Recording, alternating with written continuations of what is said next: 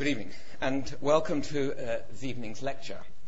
The lecture falls within the Ralph Miliband series this year called The Future of Global Capitalism.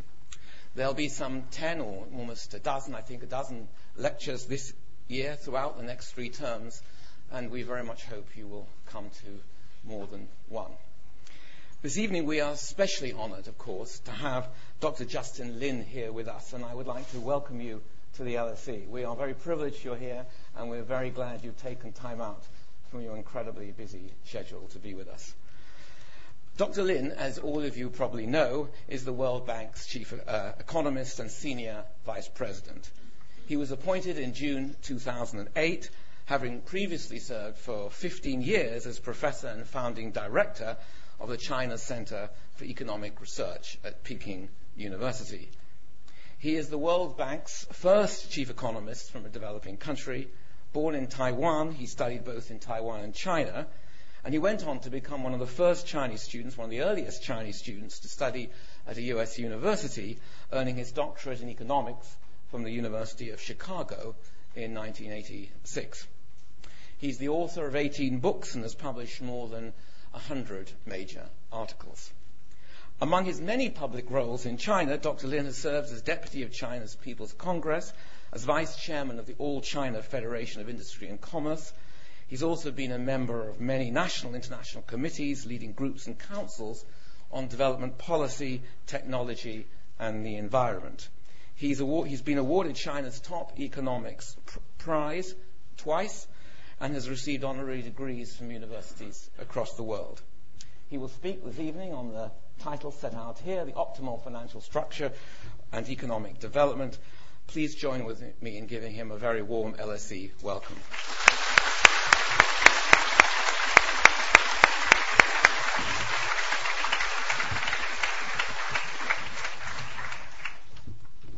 Can I see this from here? It's possible to have this screen also? Okay.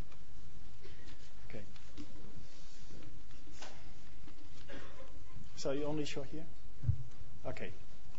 Well, it's quite an honor to speak in LSE, one of the best economics, political science institution in the world, and also to speak in this Miliband lecture series. Today, the world is recovering from the worst financial crisis that we encountered in our lifetime. In effect, since the Great Depression. And how to prevent similar financial crises or crises to occur in the future is one of the main concerns in the world. And so on, most people talk about how to improve financial regulation and so on. For that, I agree it's important. But for developing country, how to promote economic development, a sustained inclusive growth in the developing country. Only focus on the financial regulation may not be enough. I think financial structure in the developing country is one dimension at least equally important as financial regulation.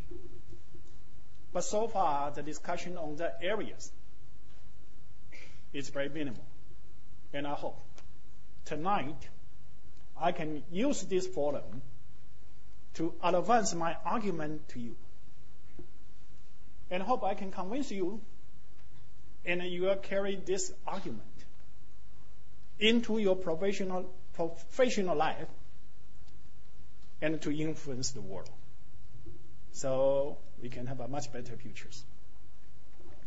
And when I say financial structure is important, certainly I need to build up my argument, both from the empirical evidence as well as the theoretical argument.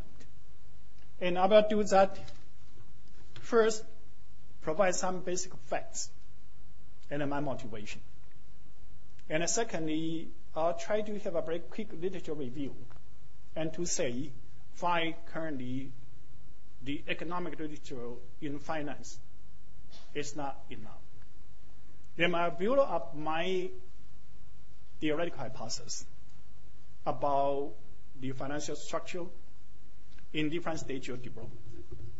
And then I will draw some policy implications. Well, there are two very simple facts. If you look into the evolution of financial history in the world, especially in the developed country like England or Germany or US or Japan, you'll find some kind of status fact. When the economy becomes more developed, then the equity market, stock market, become more important in their financial system. For example, in the literature, sometimes we say the US and a British market-based system, Japan and a Germany bank-based system. But if you look, Japan, Germany, US, Britain today, equity market, stock market, are the major part of their financial system. And they evolve. That's one status fact.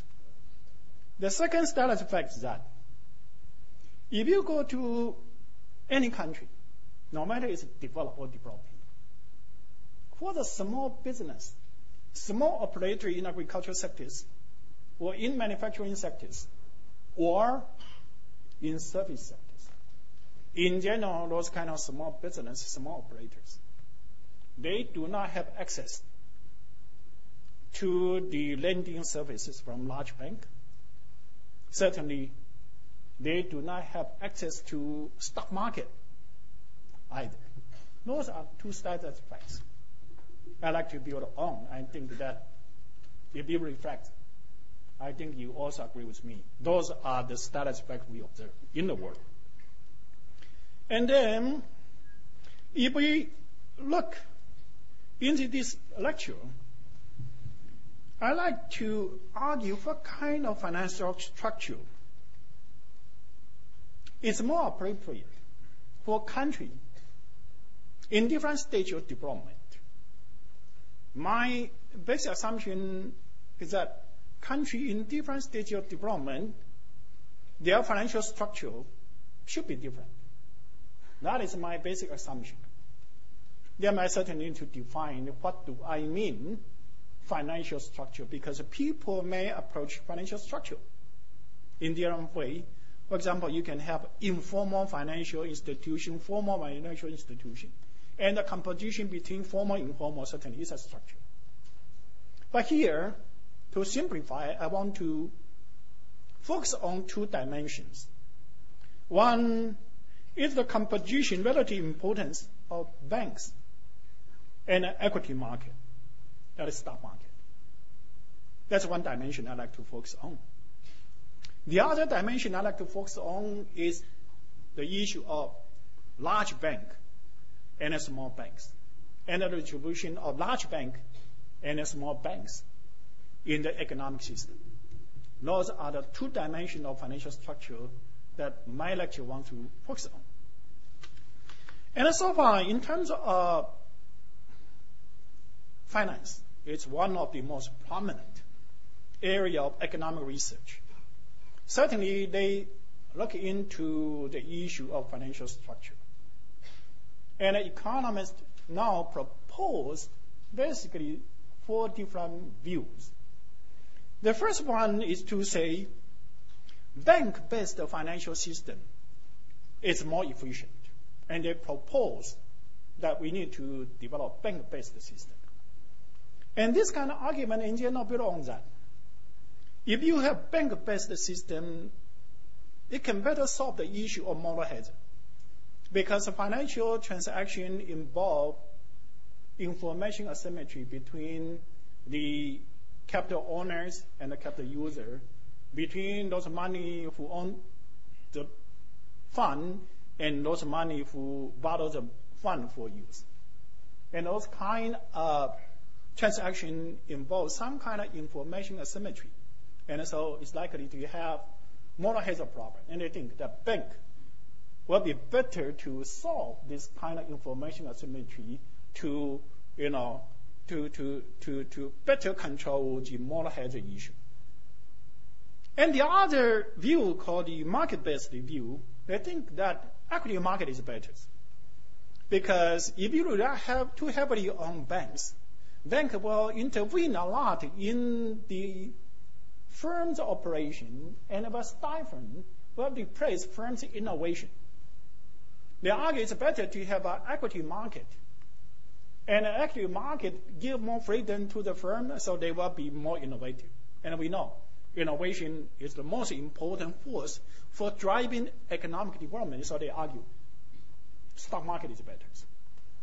And a third view called the financial function. They say, well, it's not important to distinguish bank-based over market-based.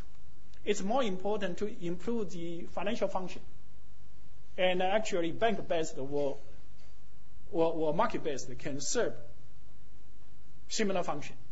And so to argue that is not important. And the fourth one is so-called the legal origin view. You say, well, you have no choice. What kind of financial structure you have depends on your legal origin. Like in the common law, they give much better protection to the money owner, to the lenders, to the investors. So if you have a common law system, then the equity market will develop. But if you are in a continental law system, they don't protect the property rights so well. So under the kind of situation, they need to rely on banking system to control, to mitigate the agency moral hazard problem. So they will develop banking system and so on. So they think that you have no choice. They determined by your legal origin. And also, the empirical evidence sorry. so far, in the literature about the empirical evidence, find that if you control the level of financial development, they find that in a bank-based or market-based does not seem to have much effect, significant effect on economic performance. That is the literature we have now. And in terms of discussion about the banking structure, currently the focus is on the concentration whether you have a monopoly system or competition competitive system. And uh, the empirical result slightly favor competition to think uh, if you have a you know bank competition, then performance will be better. But in the literature, there are some different arguments. They think that if you have the monopoly in the banking sectors, then the bank will have a better incentive to you know, distinguish, to screen the lenders and so on, and uh, it will be more effective. So still there's some argument there. Okay, this is the current understanding in terms of theoretical understanding and empirical evidence. But my question is that, if controlling the level of financial development and the argument was that whether you have bank-based or equity market based is inconsequential. If that is true, how can we observe the empirical status effect? When a country becomes more developed, equity market become more important. That's what we observe in the world. If it's inconsequential, how come we see this kind of emerging, this kind of evolution in the trend? And also about the banking structure, the focus on the concentration and competition may miss the most important observation is that small and medium-sized operators firm they don't get any financial services. But we know that in many countries, the small and medium-sized enterprises, agricultural households, they employ maybe 70%, 80% of the labor force. They are the major channel of production, employment. and they do not get any financial services in a large banking sectors system. And if you only look at competition among the big bank, what concentration of big bank, you may miss the most important part of the service that financial system is supposed to provide. and so there's something missing. And how come there's something missing? Some important issue has not been addressed. My understanding is that currently the literature look from the supply side. They started to analyze the function of different financial institutions. And then they try to argue different financial institutions how to perform their functions. They look from the supply side. But we know financial service is a derived demand to serve the real economy. But they never discuss what's the nature, what's the characteristic of real economy. They did not look at the demand side of the financial services. And so that they get those kind of conclusion. And today, what I want to do is that I try to treat the supply side as a given. I want to reverse everything. I want to look things from the demand side. And I'll try to argue, actually, it's the demand side characteristics, needs, determine what kind of financial structure will be more desirable. And in the long history of evolution in the financial institution, in effect, it reflects this kind of change in real side, in the demand side. And I want to elaborate my hypothesis in three steps. The first one, I try to look into the different characteristics of different financial arrangement. Bank, equity market, large bank, and small bank, and their characteristics. For that, I treat them as given, but I know they are different. And secondly, I like to look into the characteristic of firm. Is large or small? What kind of risk this kind of firm will involve? And then the third one, I like to say, the production structure, the firm structure, the risk, it's endogenous to different stages of development. They have different industrial structure. And this kind of different industrial structure is endogenous to their endowment structure. Endowment structure is changing evolution over time, so their industrial structure change over time. When their industrial structure change over time, their firm size, their risk change over time. And to serve those kind of real economy, the composition of different financial arrangement will be changing. So that's basically the logic of my argument. And let's first look at the characteristics. Well, you know, stock market and the banks. If you compare stock market and the bank, you're fine. Well, if you have the money, you want to make investment. You invest the money in the stock market compared to put the money into the bank at a deposit. What's the difference? Well, stock market will have a higher risk because if you put the money into the bank, one year from now, you are going to get your principal plus certain interest rate. In general, it's quite safe. In 99% of situation, it's very safe. And even if you have financial crisis like now, the government in general guarantee the deposit. So basically, you can see it's risk-free.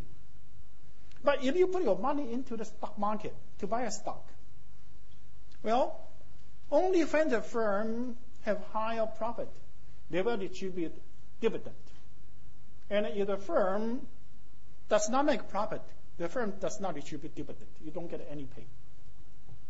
And not only so, if the firm go bankrupt, the investor, stockholder, they are the residual claimant after the firm pay all the debt and so on, and you are entitled to the rest. And sometimes that was nothing.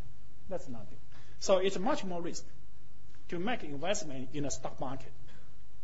That kind of institutional arrangement, certainly, to compensate for the risk. In general, you expect to have a higher return. And empirical literature also show, compared to the fixed in, you know, saving, the return on the stock market on the average is about 7 percentage higher than put the money into the banks. So higher risk will involve higher return. And certainly because if stock market require high return, that means firm, if they want to raise the capital from the stock market, compared to borrow money from the bank, the firm need to pay higher cost, right? But how come the firm is willing to pay higher cost? Because to borrow money from the bank and uh, to raise the capital from the stock market, what's the difference for the firm? Cost is higher in the stock market, but in the stock market, the firm will not face the issue of liquidation. Because if you borrow money from the banks, you need to return to the bank according to certain time period. If you do not pay back those debt, the bank can force you to go bankrupt or liquidate. But if you raise the capital from the market, there's no such a thing as stockholder force the firm to go bankrupt now. So it's safer. And again, so in a safer way, it's more costly. And less costly is more risky for the firm. So under this kind of situation, in general, it's very hard for the depositor, for the money, those people for the capital to say which one is better. And for the borrower, it's also hard to say which one is better. That's one thing.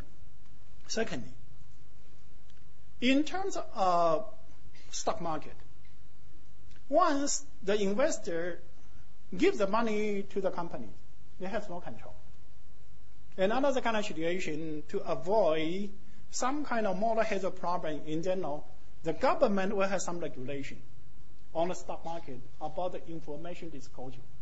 If you want to raise your capital in the stock market IPO, you need to go through a whole series of information disclosure, and it's very expensive. And even after you raise the capital from the stock market, you also need to have periodical disclosure of information. That's also very expensive. So that means that there's some kind of fixed cost involved in raising capital from stock market, in addition to you expect to pay higher cost for the capital. And uh, so compared to the bank, just the opposite, right? If you put the money in the bank, it's less risk. And, and, and uh, if a firm borrows the money from the bank, in general, the cost is lower. And information cost is lower. And, uh, but the bank also has some limitation. The bank need to return the money to the depositor in time, and so ability for the bank to bear the risk is lower. And in general, bank like to serve the borrower which is mature, they have more history to check. That's a standard in the literature. And then compared to the large bank and the small bank, it's a status effect, as I mentioned. In general, large banks serve large customers. Small banks serve the small customer. And why it is so? Okay, if you are a small bank, you cannot serve the large customer. Because if you serve a large customer, you know, uh, a large bank, small bank, if you want to serve a large customer, just like put all the eggs into one basket. It's very risky for the bank. So the bank need to diversify. But certainly diversification reduce the risk, but diversification increase the transaction cost. So the firm need to balance between the transaction cost. The bank need to, you a balance between transaction cost and the risk. That's one thing. And secondly, compared to small bank and a large bank, in terms of their ability to assemble information and to handle information will also be different. In general, small banks is close to the borrower. And uh, so the bank operators, owners, they know those entrepreneur who is good, who is bad, and they can rely on those kind of soft information to judge whether they should give the loan or not. Large banks in general are hierarchical. So those kind of personal information is very hard to transmit from the lower branch to the higher branch, and higher branch make the decision. So for the large bank, in general, in terms of information, they have different advantage in solving the information issue. Large bank rely on standard information, and a small bank in general rely more on this kind of soft information. And then we look at the size of the firm. Certainly, firm have different size, right? And uh, for the small firm, in general, their capital requirement is small, and it's not economical for them to pay high fixed cost to raise funds from equity market. And in general, small firm also hard to raise funds from the large bank for two reasons. As I mentioned, small firm in general, if they want to raise the fund from the big banks, they first deal with the branch managers. Branch manager cannot make a decision, so they rely on upper labor manager to make a decision. And in that kind of situation, information transmission become an issue, especially small firm in general. They don't have good, good, good uh, bookkeeping records and so on.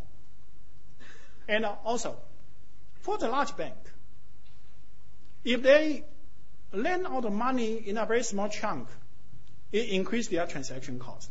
So in general, they like to deal with large borrower, so per unit money transaction cost will be lower. So that is the reason why we do see different size of the firm. They go to different size of this bank from the transaction cost point of view. And also firm in different size and different stage of development, their risk may be different.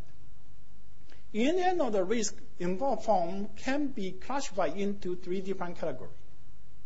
One is the entrepreneurship, whether this operator is a good entrepreneur. That's one type of risk. The other type of risk is related to what kind of technology they use.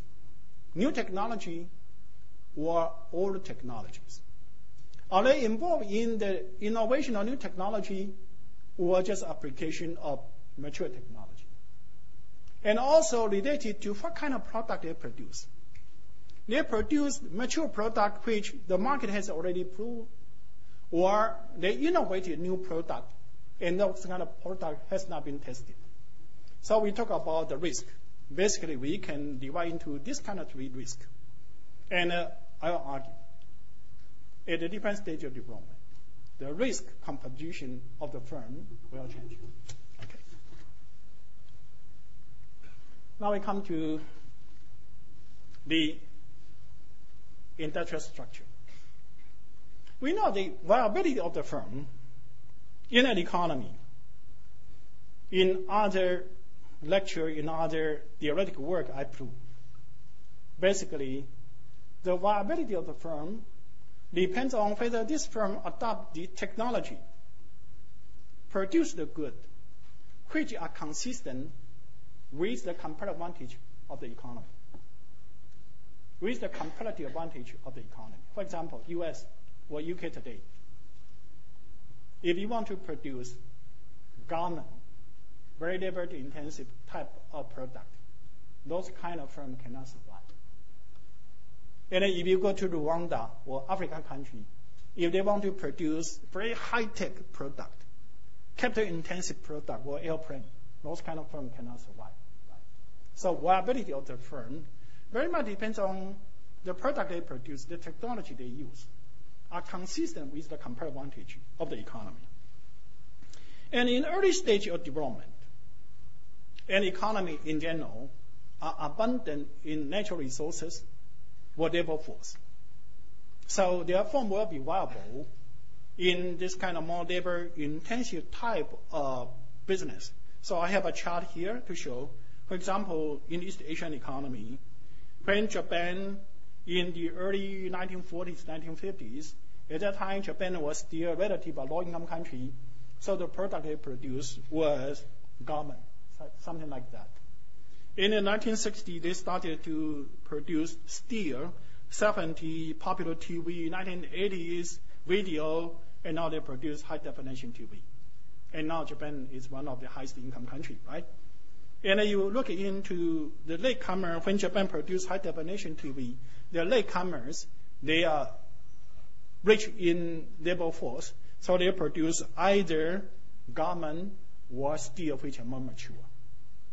So you can see that high-income country in general, they are higher stage of development, and in general, that's more capital intensive, both in human capital and physical capital, and in terms of farm size, firm size in general is larger. But in early stage, like a garment, in general, you only employ a few workers, a few tens of workers, or at most a few hundreds of workers. So they are more labor intensive. They don't use much capital. And also, in early stage of development, the technology used in a garment is quite standard. Mature technology, there are not much risk. And also product is also a mature market. So product does not have any much market risk there. But if you come to later on, for example, in the 1980s, high definition TV was something very new. And you need to invest a lot to do the R&D in order to develop those kind of high definition TV. And again, you did not know whether the market will accept that or not. So you have to incur both technological risk and uh, market risk, in addition to whether the operator of the firm has good entrepreneurship or not. Okay. And then coming to how this kind of real size story will affect the choice of different financial arrangement, financial institution.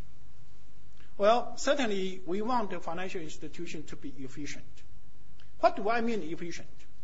Efficient that you can mobilize the financial resources and allocate the financial resources to the most competitive sectors, most competitive firm in the most competitive sectors. And because I argue that in different stages of development, the most competitive firm, the industry will be different, right? In early stages, might be government or agriculture. In higher stage, will be high definition TV. That is their most competitive sectors. And certainly, you want to allocate fund into that sectors, and not only that sectors, the most efficient firm in that sectors. And uh, and uh, because in early stage of the development, in early stage of development, most firms are small scale, use mature technology, produce mature product. And the only risk, the main risk is whether the entrepreneur, the operator is a good entrepreneur or not. And what kind of financial institution can allocate small amount of capital to them and also understand whether the borrower uh, trustworthy has a good entrepreneurship or not. Equity market cannot solve that issue. The bank is too far away. And so the small local banks, the bank operator, the operator on the bank and the operator, they live in the same community, so they know who, which entrepreneur is good. So under the kind of situation, small local bank will be the most efficient financial institution to serve those kind of small guys. And when you become developed, capital requirement become larger. Small bank won't be able to provide those kind of large demand of capital, right? Otherwise, small bank will put all the egg into one basket. So you need to have a large bank. And not only you need to have large bank to raise more capital for them, they become more riskier because they involve a lot in technology innovation. And they produce untested product, enter into the new market. So under that kind of situation, you need to have large bank as well as equity market in order to diversify the risk. And in effect, if you look into the evolution of financial institution in England, in Europe, in Japan, those are developed countries today. their financial institution evolve in this way as I just described. Okay. So let me summarize my argument. My argument is a factor endowment which are different in different stages of development will determine the optimal industrial structure. The optimal industrial structure will have an impact on the size of the firm, the capital requirement, as well as the nature of the risk of the firm. And by this, different financial institutions will have the different ability to mobilize the size of the capital and also to relocate the risk. Its ability to different. And so they jointly determine the optimal financial structure. If you have an optimal financial structure which it's endogenously determined your industrial structure, your industrial structure endogenously determined by your endowment structure. If all they are consistent, then this economy will be most competitive. If they are most competitive, they won't have so much homegrown crisis. And in a way, if they are influenced, they are impacted by the outside crisis because their economy are competitive and uh, they will have a much stronger external account. And internally, they are also likely to have a much stronger internal fiscal position so they can engage in counter-cyclical intervention and then their economy was much more stable and with much more better growth performance. So that's my main argument. Now we look into the policy implication. Certainly, according to my argument, the optimal financial structure in different stages of development will be endogenous to its industrial structure and endowment structure. However, in reality, certainly there are some other factors which may have an impact on the financial choices. For example, people say UK is market-based and uh, continental Europe is bank-based. And the reason is because of the legal origin is different. And uh, certainly that to some degree, it will have the impact on the choice of financial structure. However, I would say, I like to say it's secondary.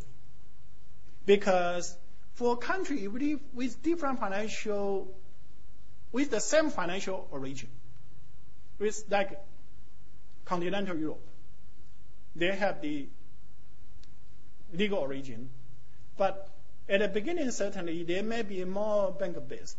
But once they reach a higher level stage of development, they all move to equity market become a larger part, important part of their financial structure. So I would say, yes, legal origin and other factors, cultural factor and so on, may have some impact, but those kind of impact are secondary.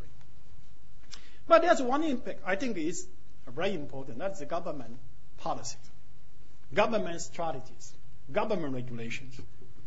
And uh, if the government have a wrong strategy, especially if the government has a strategy to develop certain sectors which go against their comparative advantages.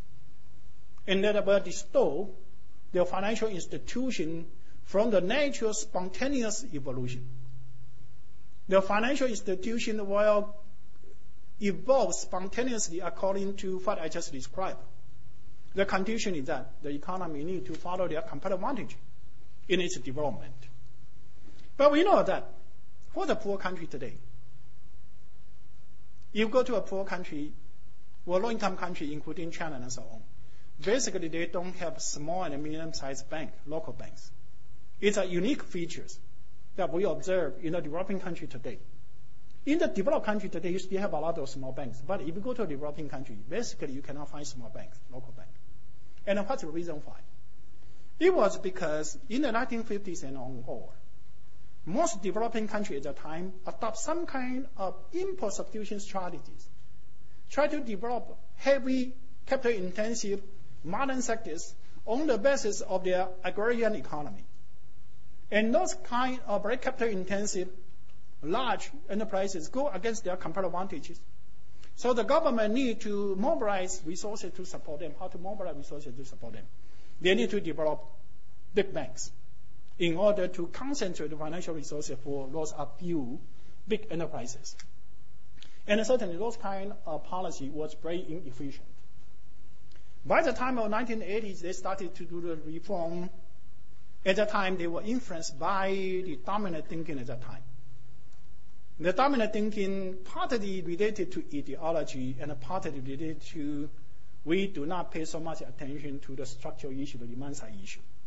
So if you open your financial textbook today, they always say, well, you know, the modern financial institution is big banks and become bigger.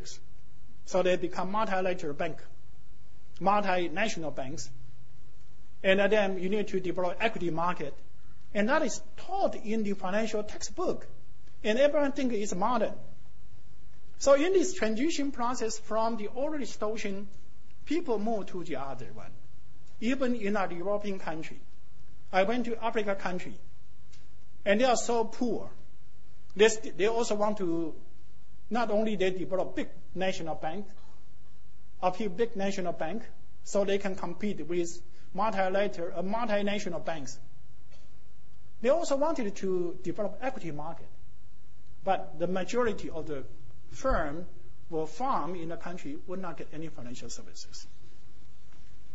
So my concluding remark in this lecture, I try to propose for your consideration a demand side, a real side consideration of the financial structure in country at different stage of development. I agree for the high income country today, they need to have a large bank, they need to have equity market. But for developing country today, for the low income country today, the core of their financial institution should be small and local banks. Should be small and local bank. Certainly, I do not go against to say a developing country you need to have a number of large banks because certainly they still have a number of large projects to serve. And they may also need to have equity market because they certainly will have firm large enough that can be served by the equity market. But what I'm arguing that should not neglect the importance to serve the majority of their firm their production activity, their people involved. And that is small and local banks. And if you can do that, the economy will be much more competitive. And they can provide more jobs, so they will be inclusive and a sustainable growth. But certainly, if you want to develop this kind of financial structure in a developing country, the regulation need to follow up. Currently, the recommendation from Basel I, Basel II, there's only one size. That is how to supervise the big banks. And they go against small banks. And that's how internal regulation not only need to improve the current Basel II in order to have a better regulation, incentive structure for the large banks. We need to develop other regulation framework to allow the developing country they can develop small local banks and also good regulation. Thank you very much.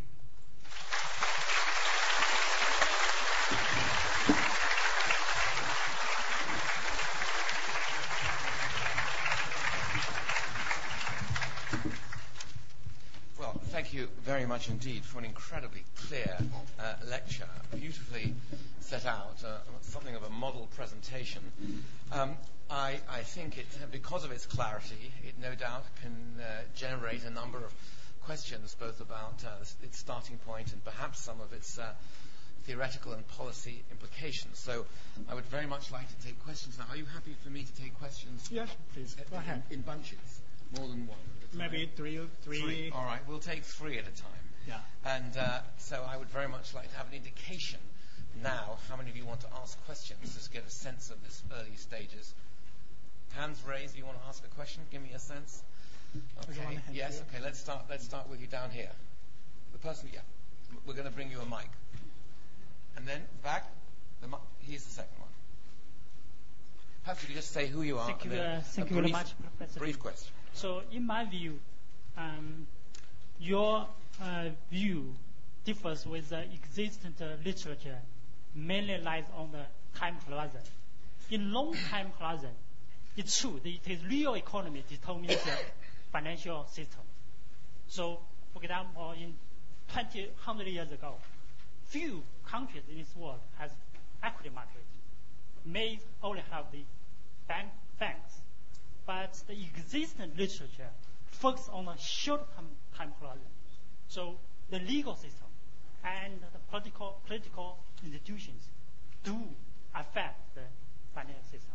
So this is my. Mm. Okay. Do you agree my comments? Thank you. At the back.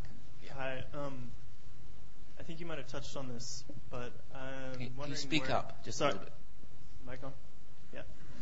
Um, where debt capital markets fit in, and is it in between the dichotomy between equity markets and big banks, or is it serving the same purpose as equity capital markets? If you could elaborate on that, that would be helpful. Debt? Yeah. Could you, could you just, we you'll need to repeat that just briefly. Okay. Uh, I'm just wondering where debt capital markets okay. fit. Yeah. yeah. Okay, we got it. Thank you. Yeah. And the lady just to, to the side, yes? Look, just pass it straight along.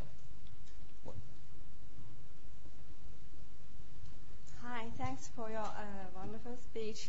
I have a problem because I have some uh, experience in rural area in China, and I think the main problem for the do not have very uh, insufficient system, bank system is because the credit system has not well developed in this this area in some developing countries, especially China. In China, I think.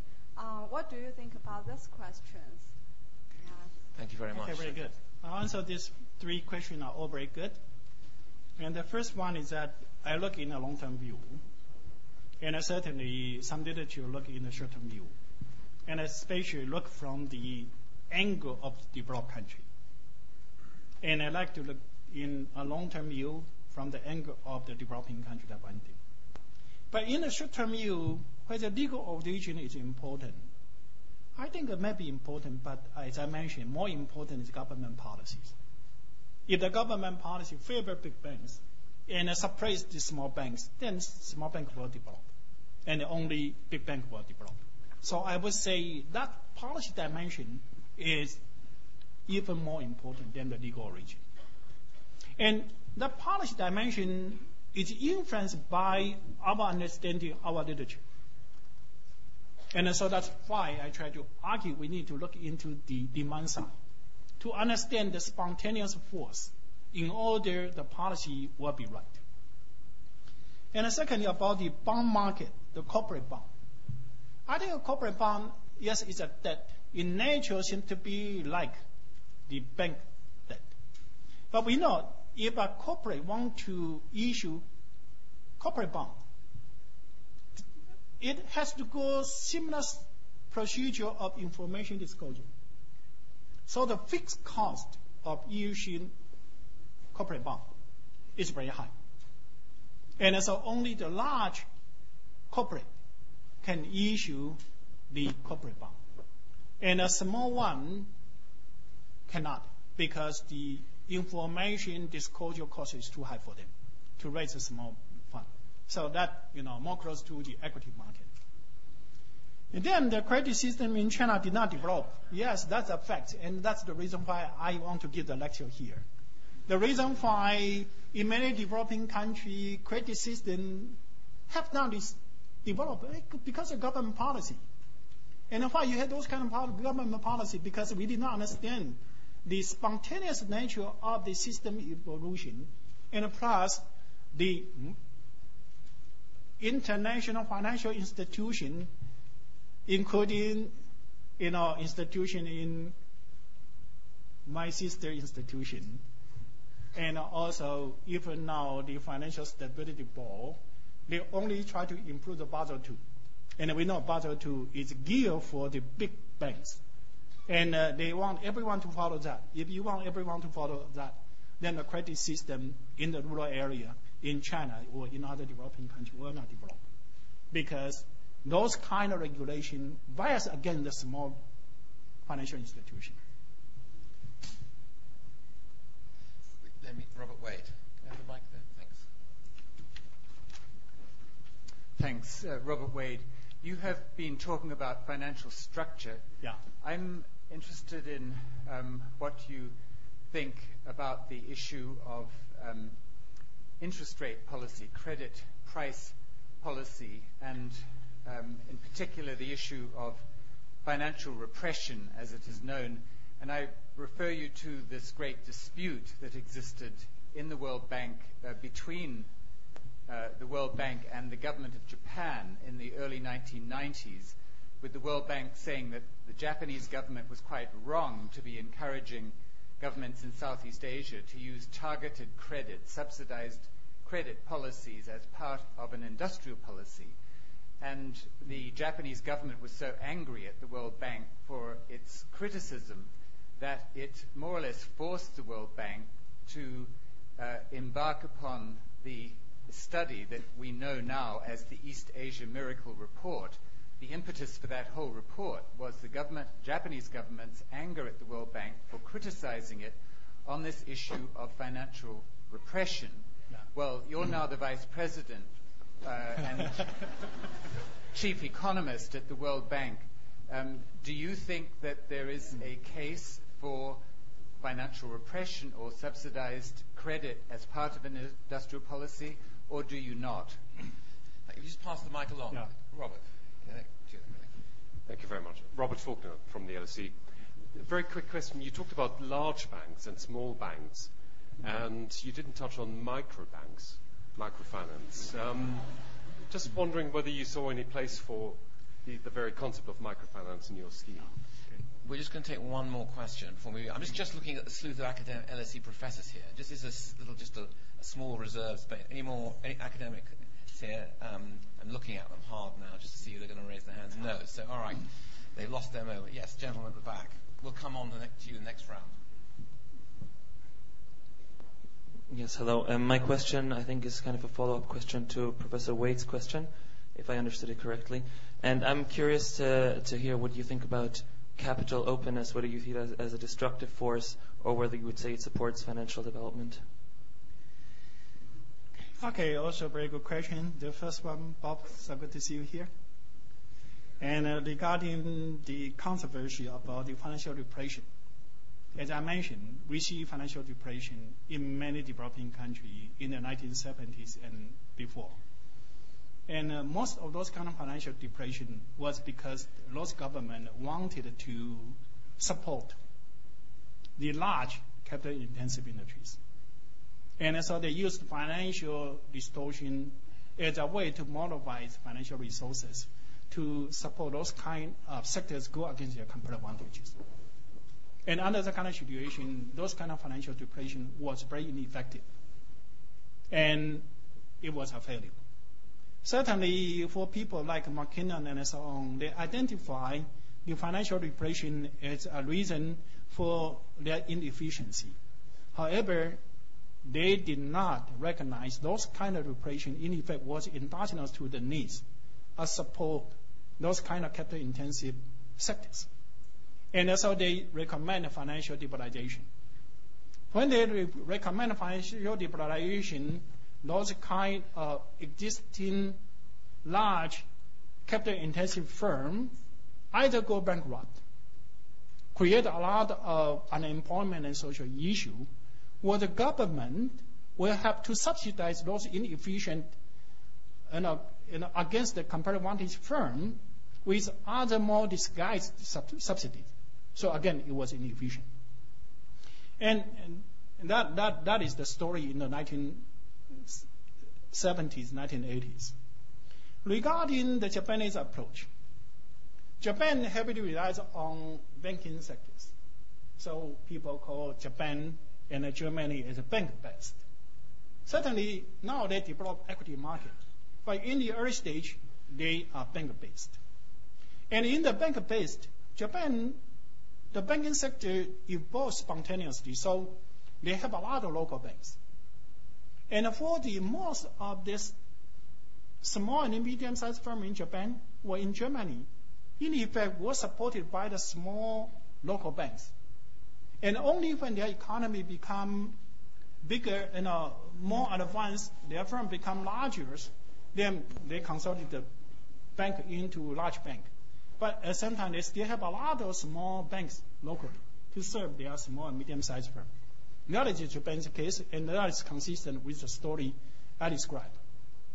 In this process, the Japanese government yes has some policy to you know support the industrial upgrading. But if you look into the Japanese industrial upgrading, basically they follow the stage of the development as my diagram show. In early stage, government, then they go into steel, then they go into shipbuilding, car, they go into high definition TV.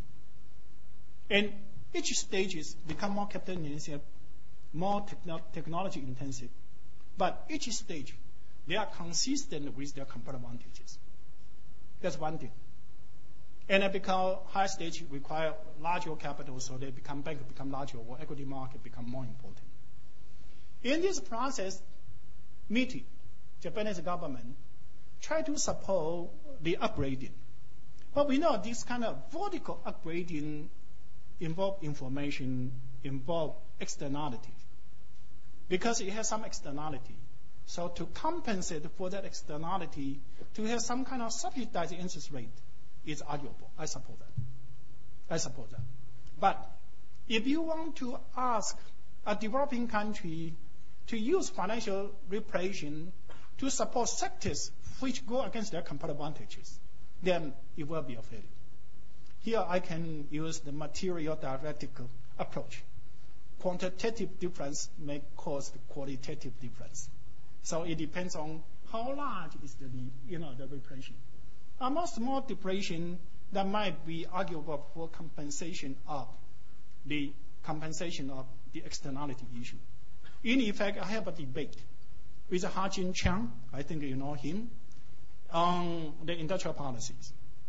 And uh, Ha-Joon basically support, you know, you need to go for the dynamic comparative advantage to support very advanced firm. And I think uh, that is going to cause you need to require too much intervention. Distort too much, and it's going to be a guarantee for failure, as in the 1940, 1950, 1960s. And the industrial policy, I like to argue that to facilitate the development of the firm which consistent with your comparative advantage. And we have an article in the September issue of Development Policy Review. And also we are going to have an open policy debate at DFID on the 15th of this month, a few days. So if you are interested, you're welcome to attend the first one. Then the second issue related to the microcredit. Well, I think microcredit certainly can serve some purpose. But microcredit is too small to serve for the business operation. In general, microcredit can give an agricultural household a few hundred US dollars, or at best, a few thousand US dollars. But that's too small for business, right? So now we have a lot of argument for the microcredit. But again, we miss the most important one for the developing country. That is the small and medium-sized bank, local bank, should be the backbone of their financial institution. That part, we are still missing. And I like to argue for that. And I like to have our help to argue for that also. And regarding the, um, let me see, the capital openness. Capital openness. Well, that's a good question. My idea is that you need to distinguish what kind of capitals. Foreign direct investment, those kind of factor, capital will be more favorable for the developing country. Certainly, developing country capital is scarce. You need to attract capital. But you need to attract capital to use in sector which consistent with your comparative advantages. Foreign direct investment, in general, they will go to a developing country to tap into their comparative advantages. So that will be consistent with their, com- with their development. And they will come in not only bring in capital, they will also bring in human capital, management, access to market, and so on, and which are also important for the country development. I am a little bit reluctant, more cautious about the portfolio investment, capital inflow. Not only the portfolio capital inflow does not bring in other factors I mentioned, management, entrepreneurship, access to market.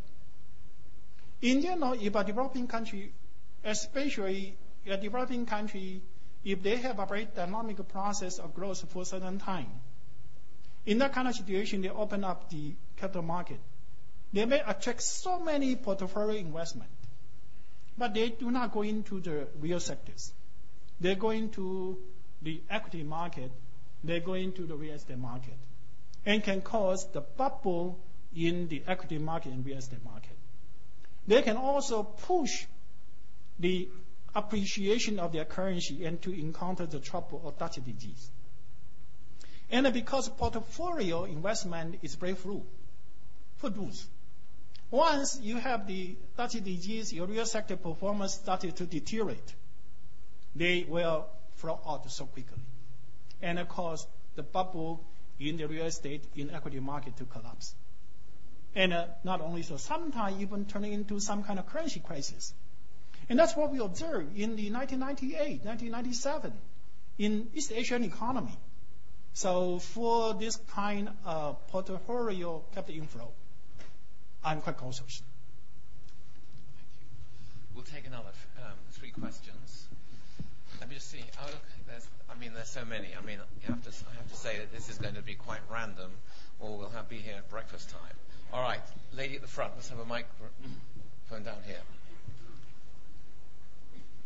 Hi, I'm, I'm Becky Chin from UCL. Um, my question is kind of related to the um, capital openness one. Um, in this current, as you've rightly pointed out, that um, time of development matters for any industry. And so in this current tide of um, financial liberalization, um, what do you think the um, large multinational banks coming into developing countries, especially, for example, China, as we've seen in the past year, um, what do you think um, that will, if, how do you think that would affect the formation of financial structure in developing countries, and especially China? Yeah. Yes. Le- lady in front of you. Hello.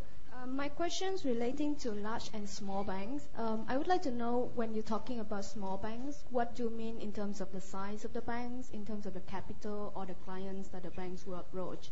And you also mentioned about developing countries should focus on like encouraging more small banks.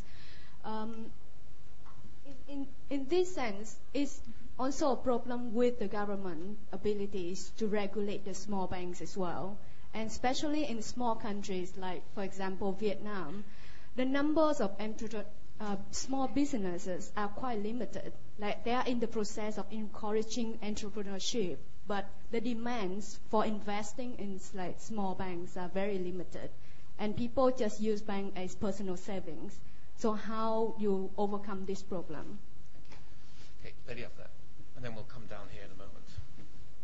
Hi, uh, thank you for your wonderful lecture. My name is Olga Galenko. I'm an MBA from University of Michigan. I have a question regarding currency uh, in China.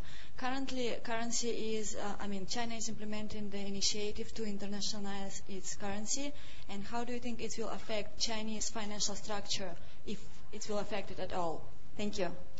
Okay, we, we, we didn't we didn't quite hear your last question. So do you want to give us a brief summary? Okay. Uh, China is implementing uh, internationalization of its currency. Do you think it will affect the financial structure of uh, Chinese banks at all? Thank you. Thank you. There will be one more round, I think, after this, and we'll. I promise you, down here, we will come to you. Okay, I think that regarding now you have the multinational banks and uh, entering into the developing country. Certainly, multinational banks, when they enter into the developing country, they are large bank, and they will provide large, you know, borrow. And this kind of multilateral, uh, multinational banks, when you enter, they compete with national large banks. And I agree that competition is good. However, what I say is that you need to allow the large bank to enter, but at the same time, you also need to allow the small bank to enter. But if you look into the policy in the developing countries today, because they favor large banks, so they welcome the multinational bank to enter. But in general, they repress the enter of their local small bank. That's the issue. So, answer your question. And the second one, in country like Vietnam, and at this stage is, you know, it's low income, and the firm is small. Do they have enough capital to develop small banks? Well, that requires only a capital requirement for opening up a bank. Recently, I was Lao PDR, never to Vietnam. And uh, in the past, before I went, they were advised to set up the banking sectors. But the minimum requirement for setting up a bank in Laos is 15 million US dollars. Compared to a country with income of five or six hundred US dollars, this 15 million US dollars is too big. But suppose you lower the capital requirement down to, let's say, 2 million US dollars, 5 million US dollars, then I'm sure even in Laos, they will have enough people has those, have those kind of capital to enter banking sectors. That's one thing. And the second thing regarding the regulation. Well, if you have a lot of uh, local banks, certainly you need to decentralize the bank regulation. You cannot centralize the regulation in the capital. And so whether you have the ability to regulate also depends on your regulation system. And so that's the reason why I argue we cannot apply one size fits all that Basel II to the developed country and developing country. The developing country for large bank, their regulation certainly they can take the Basel II as a reference. But because they also need to develop small banks, they need to have some kind of different regulation framework for those small banks. And uh, regarding the you know, the exchange rate and so on, certainly that is also a controversial issue. You know, currently the exchange rate in China, if China appreciates a lot, in the short run, certainly will reduce the export. And currently, you know, the exporting sector already under the pressure. If China appreciate the currency a lot, then the exporting sector is going to encounter more of the bankruptcy, and you're going to create more of this uh, uh, uh unemployment issue. However, I think exchange rate management may not so much related to the financial structure issue as I argue. Because what I argue is from the real side. At this stage of development in China, if you have a right financial structure, then certainly the local small medium-sized bank will be more developed, and which can serve more of these small and medium-sized enterprises.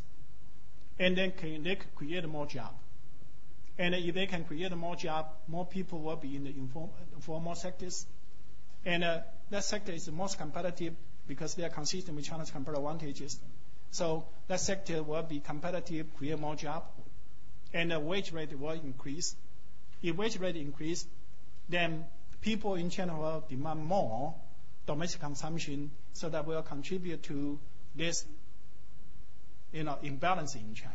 So I look the issue from the real side, and uh, and that will also contribute to the less of the current account surplus and may reduce now the controversy about the China exchange rate.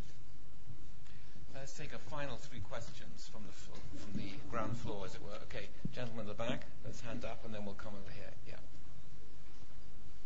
Uh, you've mentioned a couple times now um, the importance that the developing world has a different regulatory framework to the developed world, perhaps, and that Basel II uh, is not the, the, sort of right framework at the moment for the developing countries. Uh, I was wondering if you had any ideas about what policy-making body would be the right sort of uh, venue for, for, for, a new regulatory framework to be developed. Thank you. Yeah, the gentleman here. Your thinking seems to be um, uh, my name, is Jean-Paul Faguet of the Development Studies Institute. Your th- thinking is, is, obviously led by the, the, the, rise of Asia for many understandable reasons.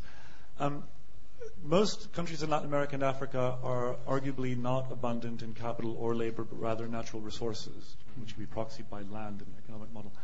I wonder what sort of strategy for development you might recommend to them and what sort of financial structure. Yeah, and, and, and finally, the, was it two of you had your hands up, or is it is just just okay? Gentleman in the middle there.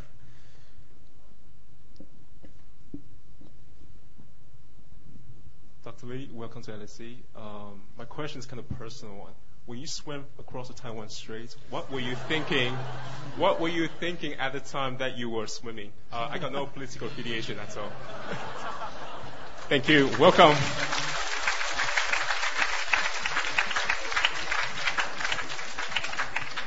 Uh, and perhaps I could just toss in a final thought, although that's, that, I, I, think everyone will want to know the answer to this question. Uh, can I just ask you about the, global financial crisis for a moment? I mean, does it bear on your argument in any way? Because the argument has been, in some senses, that for developed countries, financial markets and large banks are key to the efficient allocation of capital. But we clearly see that in developed countries as well, the extensive development of financial markets and excessively concentrated large banks can also be a key to the corrupt allocation of capital. I mean that in a, not in just in, the, in a narrow sense of corruption, but in the broader sense of the inefficient allocation yeah. of resources. So I wonder whether there's a tipping point in your argument. Do you want to reach a certain scale, and the financial markets and large banking sectors become so powerful that eventually they become inefficient allocators of capital themselves? Mm. And the regulatory challenge becomes much more complex than anyone has imagined for a long time until the last little period. Thank you. Okay, very good. For the first one, in terms of regulation framework for the small banks, how to do that, I think it is a very good research topics. And I think that might be worth tens of millions dollars of research topics. And I do encourage people in you, you know, in LSE to take up this question.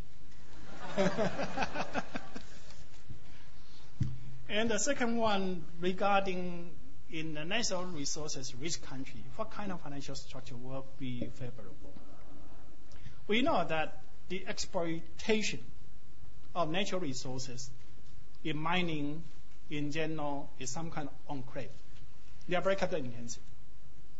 And for those kind of enclave type, point type of resources, it's very capital intensive. And so the way to raise the capital, I think, is international capital market, either international banks or international equity market, or to invite foreign direct investment to bring the capitals. Because in a low-income country, you cannot have a financial structure just to serve a few firms. To be an equity market, you need to have enough number of firms to be listed to make the market efficient. And uh, if you want to have big banks, you also need to have enough customers to serve. You know, you cannot have a big bank just to serve one or two firms, right? So for this kind of resources exploitation, I would recommend maybe they can tap into the international capital market. That's one thing. And secondly, in a resources-rich country,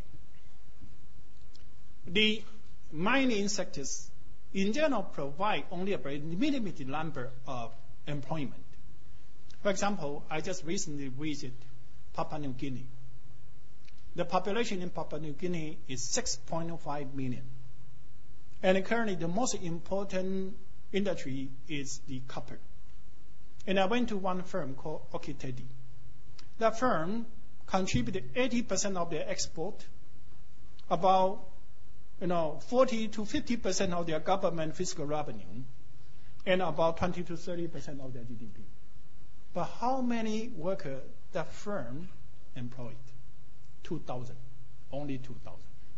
But they have 6.5 million population.